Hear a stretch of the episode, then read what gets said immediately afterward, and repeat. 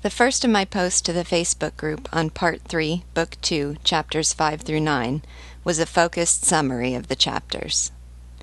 First, we see the convalescing Cimourdain. Recovering from fevered illness, he is also feeling the fevered joy of reunion with the person he holds dearest in the world, the child of his mind, his beloved pupil, Gauvain. And after all these years, he has not just found him, but found him triumphant.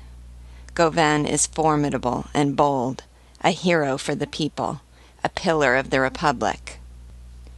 Cimourdain abandons himself to an unbounded reverie, imagining Gauvain on a dazzling ascent to glory, until he could see Gauvain on the ocean, driving away the English, on the Rhine, chastising the northern kings, in the Pyrenees, pushing back Spain, in the Alps, signaling Rome to arise.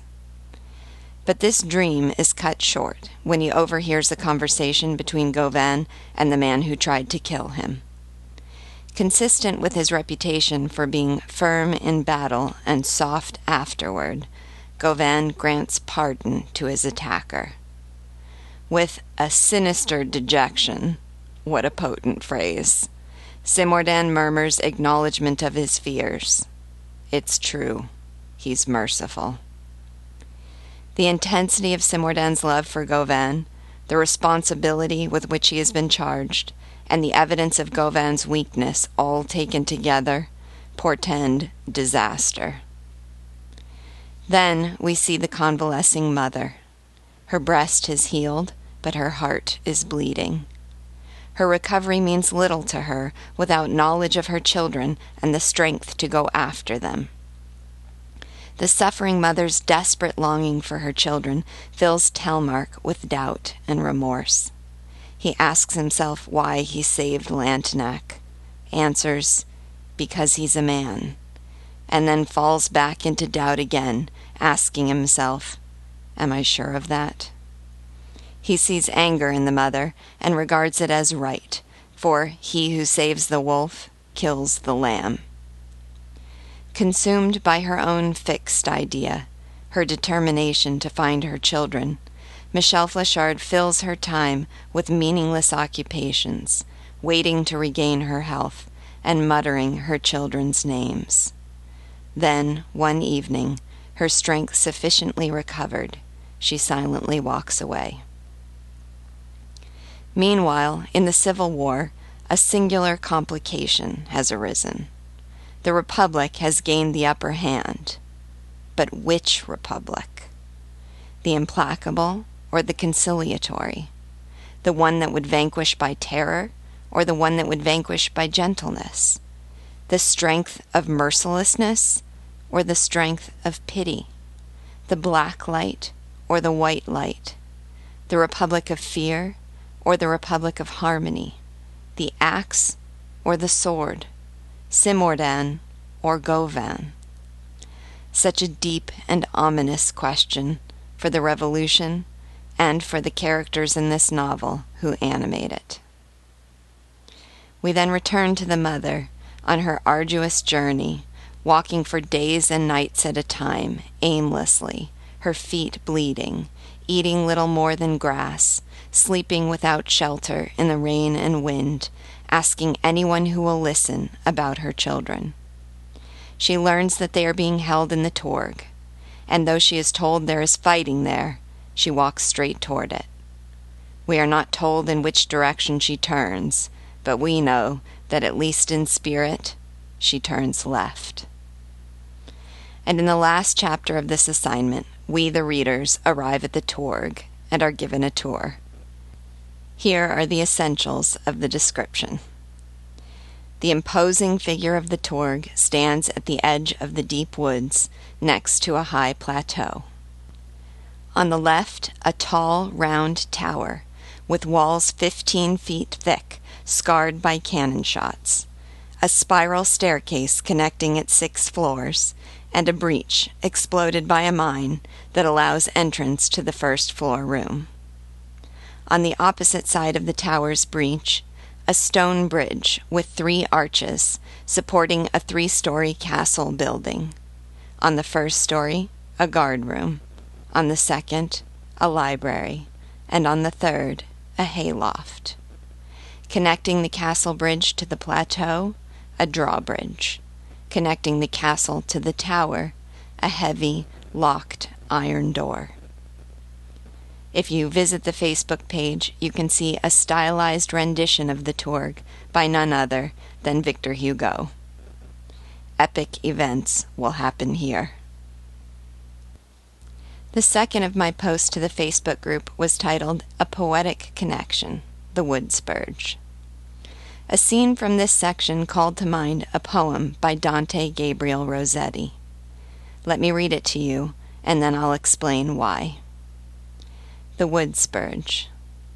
The wind flapped loose, the wind was still, shaken out dead from tree and hill. I had walked on at the wind's will. I sat now, for the wind was still. Between my knees my forehead was, my lips, drawn in, said not alas. My hair was over in the grass, my naked ears heard the day pass. My eyes, wide open, had the run of some ten weeds to fix upon. Among those few, out of the sun, the wood spurge flowered, three cups in one. From perfect grief there need not be wisdom or even memory. One thing then learnt remains to me. The wood spurge has a cup of three. Allow me to help translate this poem. What does it present? A wind that blows and then completely stills, deadened. A man who had been walking, pausing as the wind pauses, and sitting down on the ground, his head between his knees. His lips are drawn in and silent. His head is hung so that his hair mingles with the grass. His ears are naked, uncovered by his knees, allowing him to take in the world that moves around him. But he is not taking it in. He is not engaged with it. His eyes are wide, but narrowly focused, seeing nothing but the weeds that take up the whole of the limited sight allowed him, given his posture. Then we have a more abstract statement that this was a moment of grief, but that what is recalled is not the grief itself, nor any abstract philosophic reflection on grief, but instead an arbitrary, meaningless, simple, concrete observation that the wood spurge forms three flowers. We have in this poem an intensely powerful, concretized portrait of one aspect of grieving. Rossetti describes the feeling of being dazed, unfocused, numb, unconscious of the world that passes by in its normal course of activity, capable of no real thought and not even any distinct emotion, with the ability to do nothing more than passively note what is immediately before you. Without mentioning anything abstractly about what it feels like to grieve, I think Rossetti has presented a forceful image of the nature of grief. The wood spurge does not preach about grief. It communicates what it feels like to suffer the poet's grief. I thought of this poem in connection to Michelle Flechard. Hugo writes, She spent long hours at the foot of the old tree in a state of stupefaction. She thought and said nothing. Silence offers a kind of shelter to simple souls that have undergone the sinister deepening of sorrow. She seemed to give up all effort to understand.